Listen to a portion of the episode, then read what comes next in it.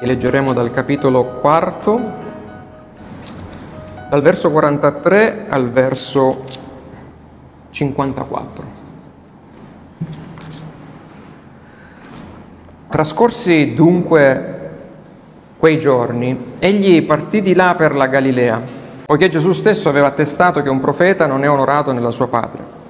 Quando dunque giunse in Galilea fu accolto dai Galilei perché avevano visto le cose che egli aveva fatte in Gerusalemme durante la festa. Essi pure infatti erano andati alla festa. Egli dunque venne di nuovo a Cana di Galilea dove aveva cambiato l'acqua in vino. Vi era un ufficiale del re, il cui figlio era infermo a Capernaum. Come egli ebbe udito che Gesù era venuto dalla Giudea in Galilea, andò da lui e lo pregò che scendesse e guarisse suo figlio, perché stava per morire. Perciò Gesù gli disse, se non vedete segni e prodigi, voi non credete. L'ufficiale del re gli disse, Signore, scendi prima che il mio bambino muoia. Gesù gli disse, va, tuo figlio vive. Quell'uomo credette alla parola che Gesù gli aveva detta e se ne andò. E mentre già stava scendendo, i suoi servi gli andarono incontro e gli dissero che suo figlio viveva. Allora egli domandò a che ora avesse cominciato a stare meglio ed, egli, ed essi gli risposero ieri all'ora settima, la febbre lo ha lasciato. Così il padre riconobbe che quella era l'ora in cui Gesù gli aveva detto tuo figlio vive e credette lui con tutta la sua casa. Gesù fece questo secondo, miracolo, segno, secondo segno miracoloso, tornando dalla Giudea in Galilea. Vogliamo pregare. Padre Celeste, noi siamo in questo momento qui per chiederti che lo stesso Spirito che ha risuscitato Cristo dai morti con potenza possa in questo momento operare nei nostri cuori affinché possiamo ricevere la tua verità, non quella di un uomo, e affinché questa verità, la tua parola, diventa, diventi viva in ognuno di noi per essere trasformati e cambiati sempre di più secondo la tua volontà in Cristo Gesù. Ti preghiamo. Amen. Per farci meglio comprendere eh, e cogliere le verità del Vangelo, Giovanni spesso usa i contrasti, cioè prende una cosa e la contrasta con il suo opposto. Prende figure, personaggi, fatti, circostanze e le mette in contrasto tra loro. Abbiamo visto che al capitolo 3 ha preso la persona di Nicodemo, se ricordate, il, un uomo religioso, dotto, rispettabilissimo, membro del Sinedrio giudaico. E poi subito dopo, al capitolo 4, cosa fa? Eh, contrasta questo uomo con un'altra figura che, se vogliamo, è posizionata sullo spettro opposto, nei bassi fondi della società. Una donna, e per di più abbiamo visto samaritana, anonima, emarginata, per via del suo pubblico peccato. Non è che Nicodemo non avesse peccati, ma non erano pubblici come quelli della Samaritana. Ma gli eventi narrati nel quarto capitolo ci presentano un altrettanto stridente quanto assoluto contrasto. Ci presentano un'umanità divisa in due. Da una parte c'è chi rigetta Cristo, dall'altra parte invece eh, c'è chi magari o chi rigetta Cristo o, lo, o, magari lo segue per un tempo giusto per carpire, per prendersi da lui qualche benedizione, qualche miracolo, e dall'altra troviamo invece chi Cristo lo riceve perché ha capito che lui è il Messia, lo riceve come personale redentore, come colui che è venuto per inaugurare l'era messianica, come colui che è venuto per salvare il peccatore, per riportarlo a Dio. E approcceremo questo testo odierno considerando insieme tre punti. Il primo è proprio il contrasto tra, in, che viviamo nella nostra eh, umanità, società, così come personificato dai Samaritani e dagli Israeliti nel capitolo 4.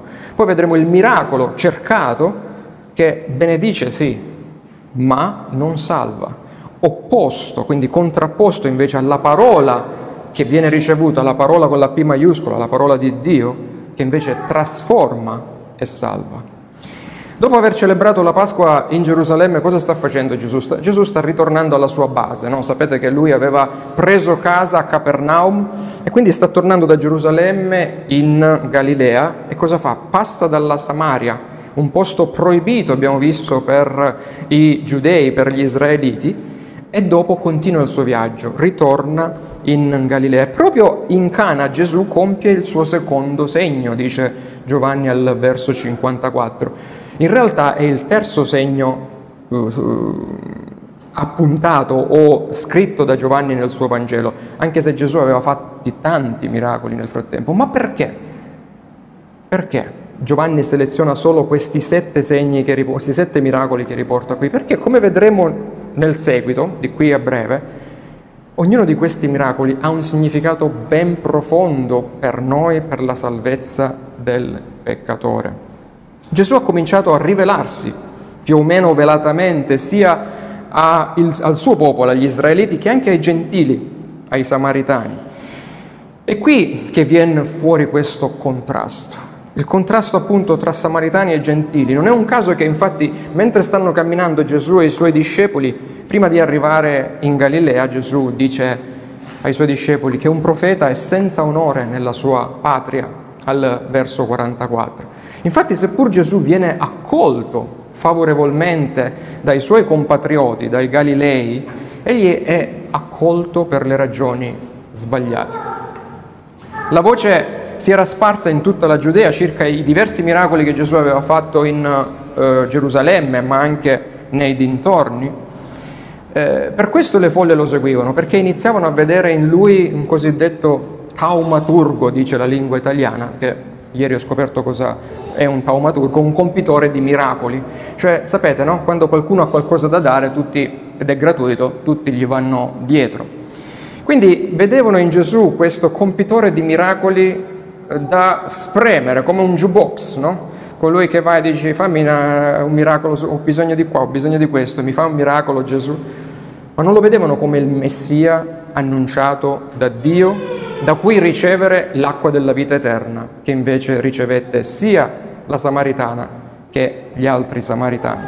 D'altronde non è un caso che proprio nel, nell'introduzione di Giovanni, nel primo capitolo, nel prologo, Giovanni scrive al verso 11, capitolo 1, che Gesù è venuto in casa sua e i suoi non l'hanno ricevuto.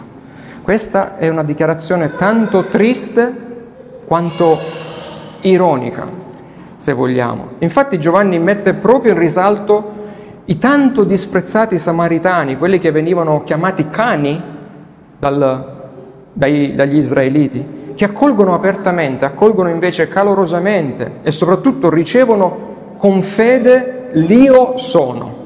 L'altra volta non l'ho spiegato, qui a lei ce l'ho spiegato un po' uh, più approfonditamente a Cannole. Quando Gesù si presenta alla Samaritana e dice io sono, io sono il Messia.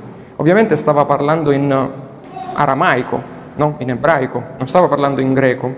E in ebraico io sono si dice con quattro lettere che sono il nome di Dio, eh, Yahweh, che non poteva essere nominato dagli israeliti. E invece Gesù non solo lo nomina e non pecca, ma dice io sono Dio il Dio incarnato. Al contrario, proprio coloro ai quali appartenevano le promesse del patto, proprio coloro ai quali Dio aveva parlato ripetutamente per diversi secoli con i profeti, e proprio a coloro ai quali avevano dato i natali, avevano ricevuto questo bambino, Dio incarnato, non credono in Lui. Una cosa che dobbiamo uh, capire che se essi credettero in parte, cioè se andarono dietro a Gesù temporaneamente, è perché la situazione, per i miracoli che lui faceva, la situazione a quel tempo non era semplice come è adesso. Mi spiego. Uh, in quei tempi si viveva una vita relativamente dura, una vita molto più breve dei nostri standard. Cibo e acqua erano sovente contaminati. Il lavoro nei campi al pascolo logorava le persone, iniziava la mattina presto con i primi raggi del sole e finiva quando il sole se ne andava.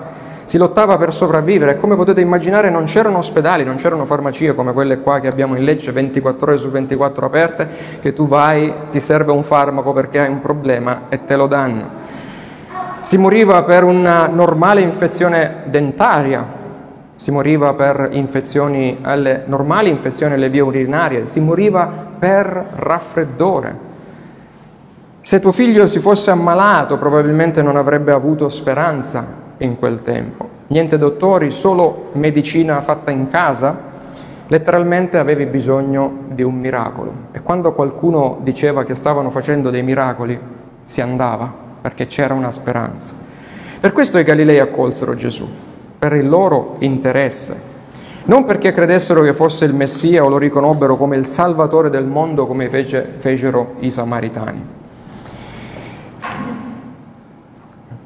I Galilei accolsero Gesù proprio perché videro i segni miracolosi che aveva fatto sia a Cana, trasformando l'acqua in vino, che a Gerusalemme. E per i Galilei i miracoli erano tutto, semplicemente era per loro uno che li avrebbe aiutati per il, bisogno, per il loro bisogno fisico, non pensavano per l'eternità. Ed è per questo che l'ufficiale del re, lo vediamo, si presenta in condizioni disperate dal, per il problema che aveva il figlio da Gesù, lo leggiamo al verso 46-47, per quello che era un bisogno imminente che lo stava consumando e che non aveva niente a che fare con il desiderio di salvezza. Quest'uomo, diciamocelo chiaro, era andato lì per il figlio, per la salvezza fisica del figlio, non per la salvezza spirituale sua e della sua casa. E sono passati i secoli e niente è cambiato da allora. E seppur noi disponiamo di ospedali, farmaci, medici, quando essi non possono più far nulla per guarire il nostro male, cosa facciamo? Come reagiamo? Anche l'ateo più convinto, l'entità divina che possa guarirlo. Questo spiega perché purtroppo adesso, anche adesso, tante folle vanno dietro a quelli che sono i miracoli millantati dalle varie Madonne di Fatima, dalle varie Madonne di Meggiugorie, dove vedete fiumi, vediamo fiumi di persone andare a cercare una grazia, non la salvezza eterna. Non vanno a cercare la salvezza eterna nella parola di Dio in Cristo, ma vanno per qualcosa che ha a che fare con il loro fisico. E come ai tempi del Signore ancora oggi il mondo rimane diviso in due.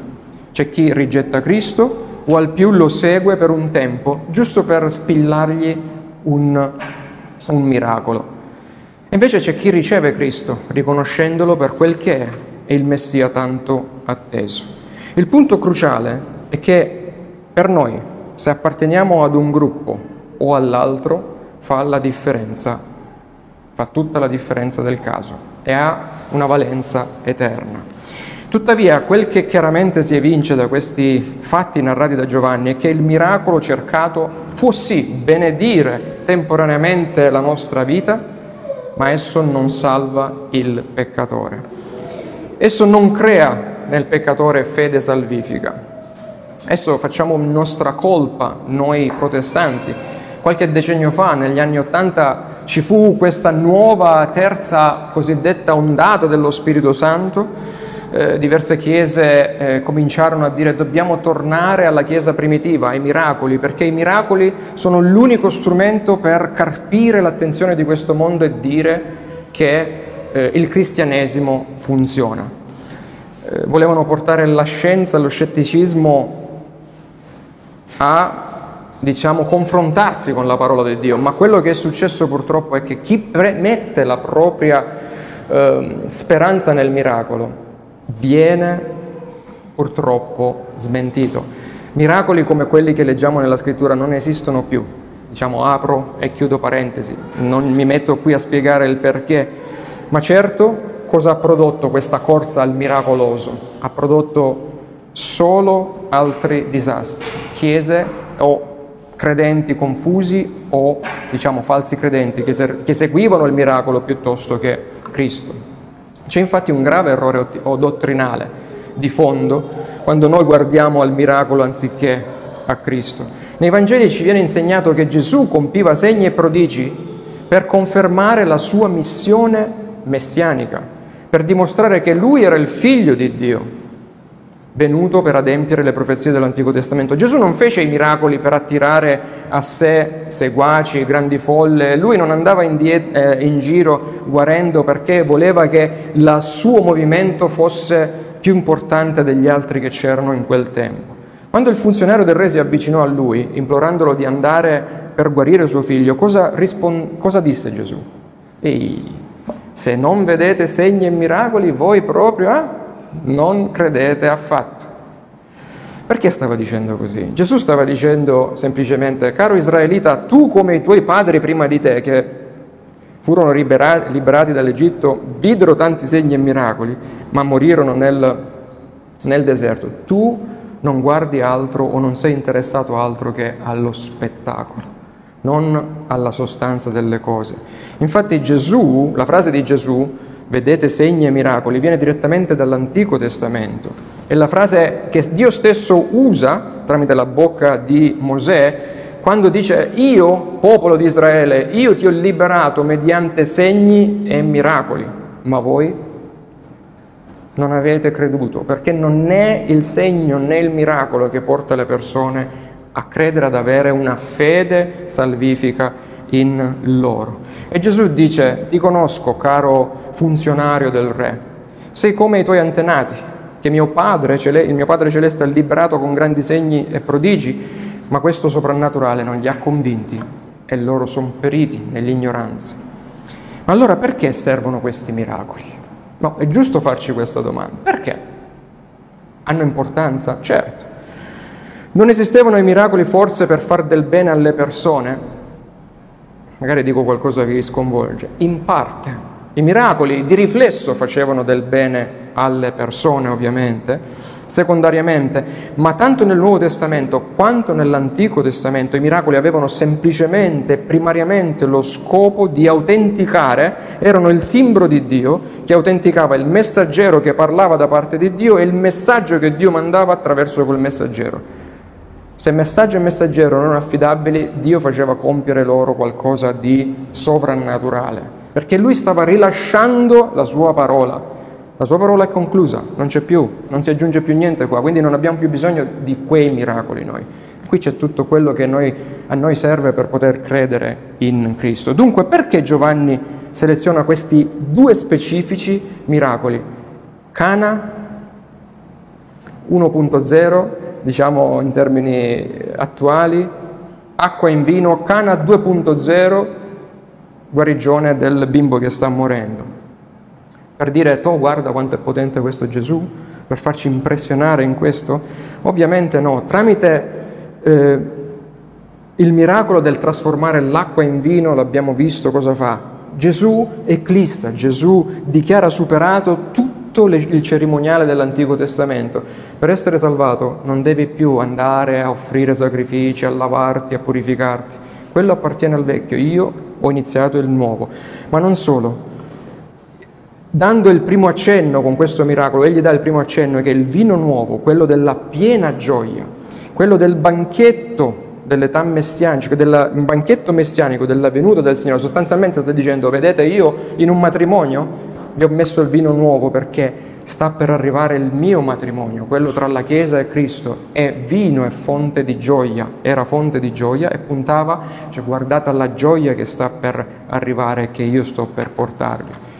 Ma col suo secondo segno in Cana, con il suo guarire e strappare i malati dalla morte, Gesù dimostra invece di essere il Messia, il figlio di Dio, che è arrivato per svuotare la morte stessa del suo potere. Io vi do la gioia io vi do la vita, stava dicendo.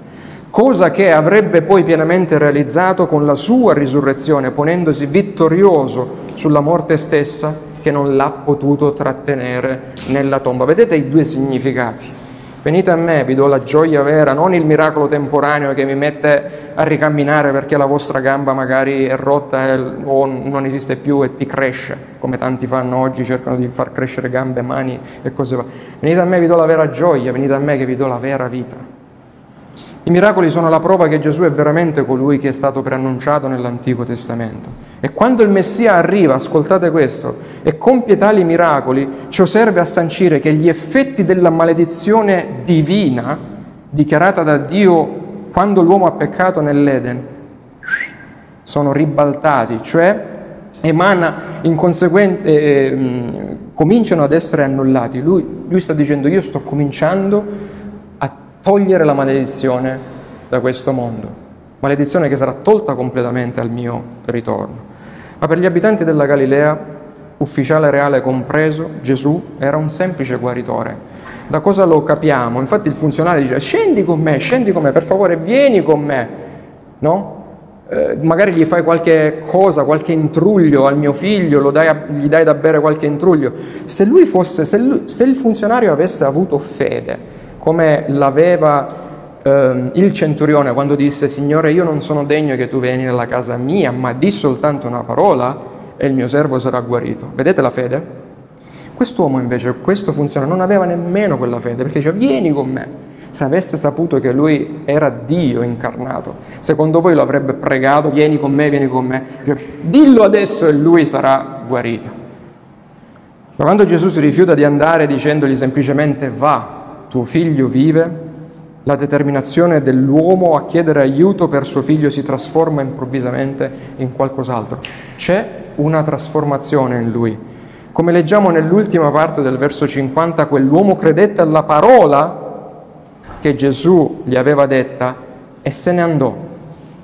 Gesù gli parla, promette di guarire il suo ragazzo e l'uomo gli chiede, cioè confida che Gesù avrebbe fatto quel che egli aveva detto guarire appunto il suo figlio, semplicemente perché in quel momento, grazie alla parola del Signore, il funzionario, cosa ha fatto? Ha distorto il suo sguardo dal miracolo e finalmente lo ha posto nell'unico posto, scusate, ha posto posto, nell'unico posto dove può trovare il cambiamento, la vita, la fede salvifica, cioè la parola di Dio, la parola di Cristo.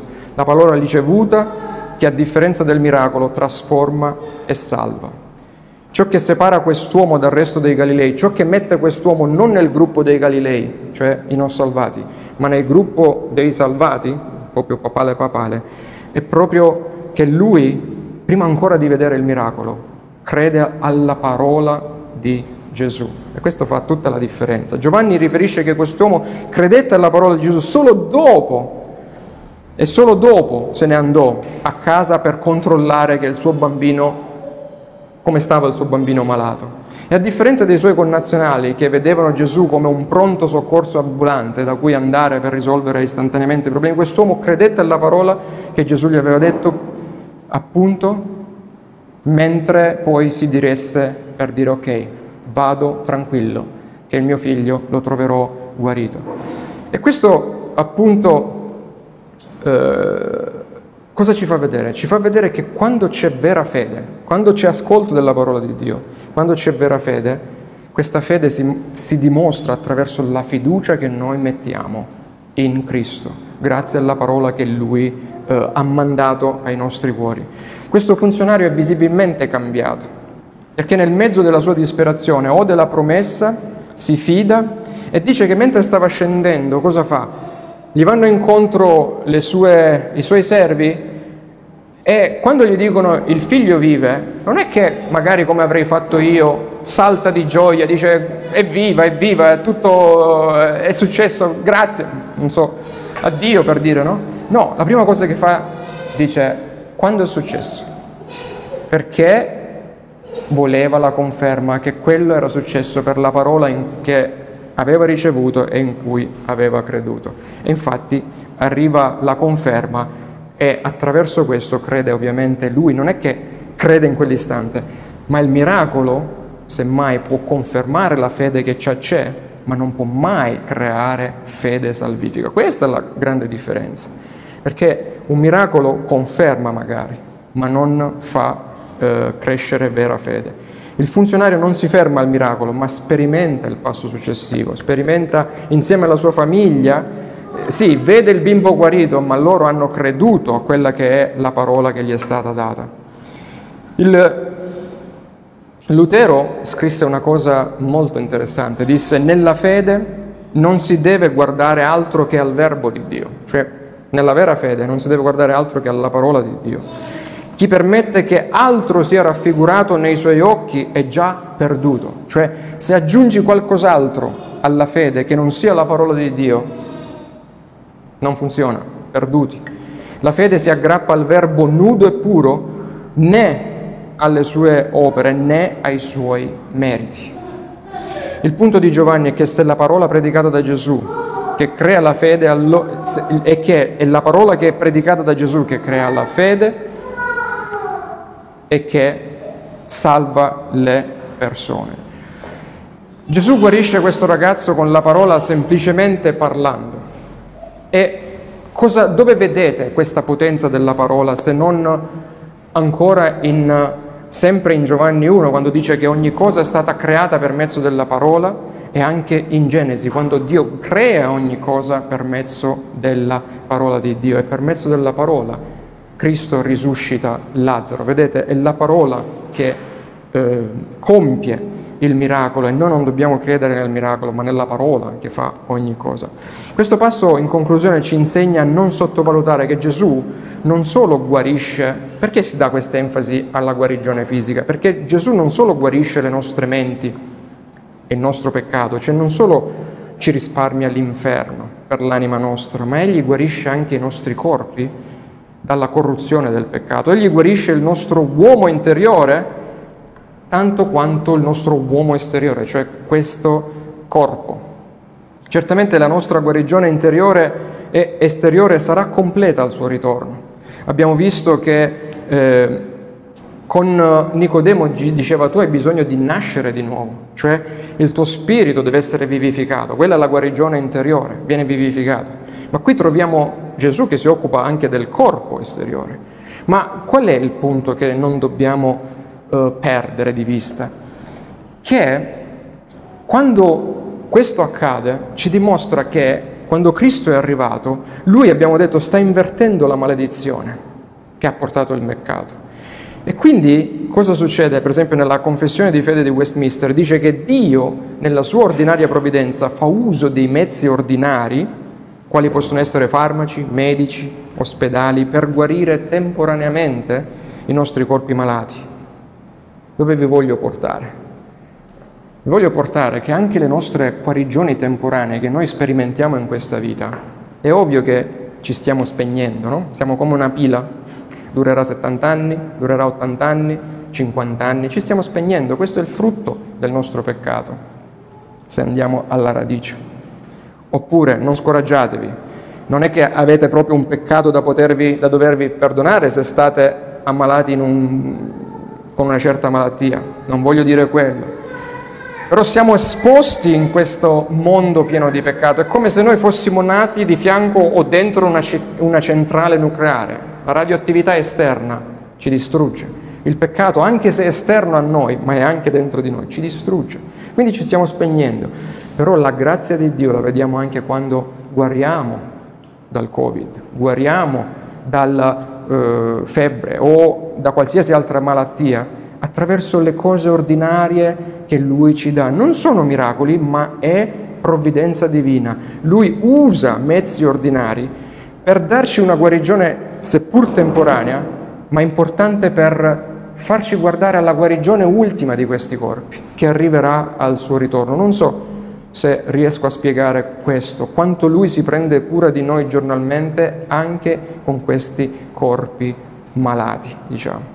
E quindi è importante in questo uh, giorno guardare a questo scritto che ci dà speranza, ci dà speranza perché non solo noi che abbiamo sperimentato la salvezza spirituale, ma dobbiamo guardare anche che un giorno questo corpo verrà restaurato al suo ritorno, restaurato completamente, glorificato contemporaneamente.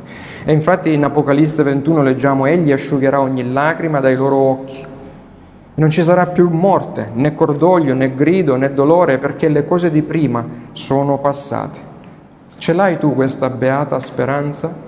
Sai che se anche non dovessi essere guarito in questa vita da un male che ti porterà alla morte, però quella sarà una morte temporanea perché la guarigione finale sarà lì ad aspettarti alla risurrezione. Questa è la speranza a cui dobbiamo par- eh, guardare.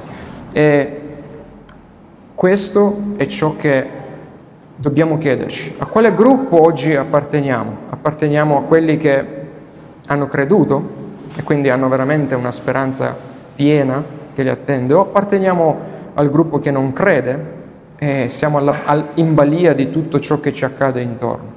E questo ne, fa la, ne farà la differenza eterna per ognuno di noi. Vogliamo adesso pregare e rivolgerci al nostro Dio in preghiera. O Padre, tu che sei il grande medico e in virtù del sangue del patto eterno hai tratto dai morti il grande pastore delle pecore, il nostro Signore Gesù, possa tu guarirci dalla nostra più grande malattia, quella del peccato che abbiamo in noi. Preghiamo, Padre, che tu ci aiuti a guardare con fede a Cristo e alla sua opera salvifica. Attraverso la sua parola crea in noi fede, ma allo stesso tempo preghiamo affinché con l'aiuto delle Sacre Scritture possiamo guardare alla tua cura provvidenziale che eserciti su di noi affinché possiamo renderti il dovuto ringraziamento ogni istante di questa vita, anche quando stiamo dando gloria in un certo senso a un farmaco o a un medico che possiamo vedere tu operare attraverso di loro per il nostro bene, per distoglierci lo sguardo da questa temporanea sofferenza e puntarcelo verso la eterna e gloriosa guarigione che ci aspetta, non solo dell'anima ma anche del nostro corpo. Padre, tutto questo noi te lo chiediamo in Cristo Gesù. Amen.